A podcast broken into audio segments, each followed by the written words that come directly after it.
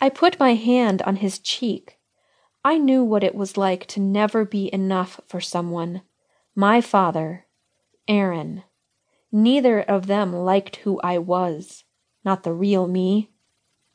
You're perfect, I whispered, knowing that I meant it. To me, he was perfect. You're going to leave too, Tanner said, staring into my eyes. For a second, I almost said I wouldn't.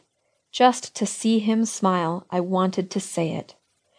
But lying to him wouldn't change the fact that I was going to leave.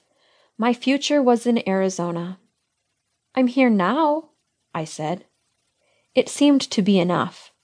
Tanner moved suddenly, pressing his mouth to mine, and grabbed me around the waist. We fell back against the blanket, and his hands were everywhere. I murmured his name and wrapped my legs around him, but after a minute he pulled away, panting. Wow, he said, holding up his hands. We should stop that. No.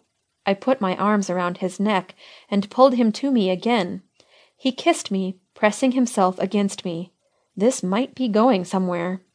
He drew back. Sasha, he whispered into my neck. We can't. We can. I could barely catch my breath. I wanted him. You're leaving. A chill ran over me. I reached up to brush his blond hair away from his face. He was right, of course. It was only temporary. I closed my eyes. Hey, he whispered, getting on his elbows to stare down at me. He smiled. We can still make out.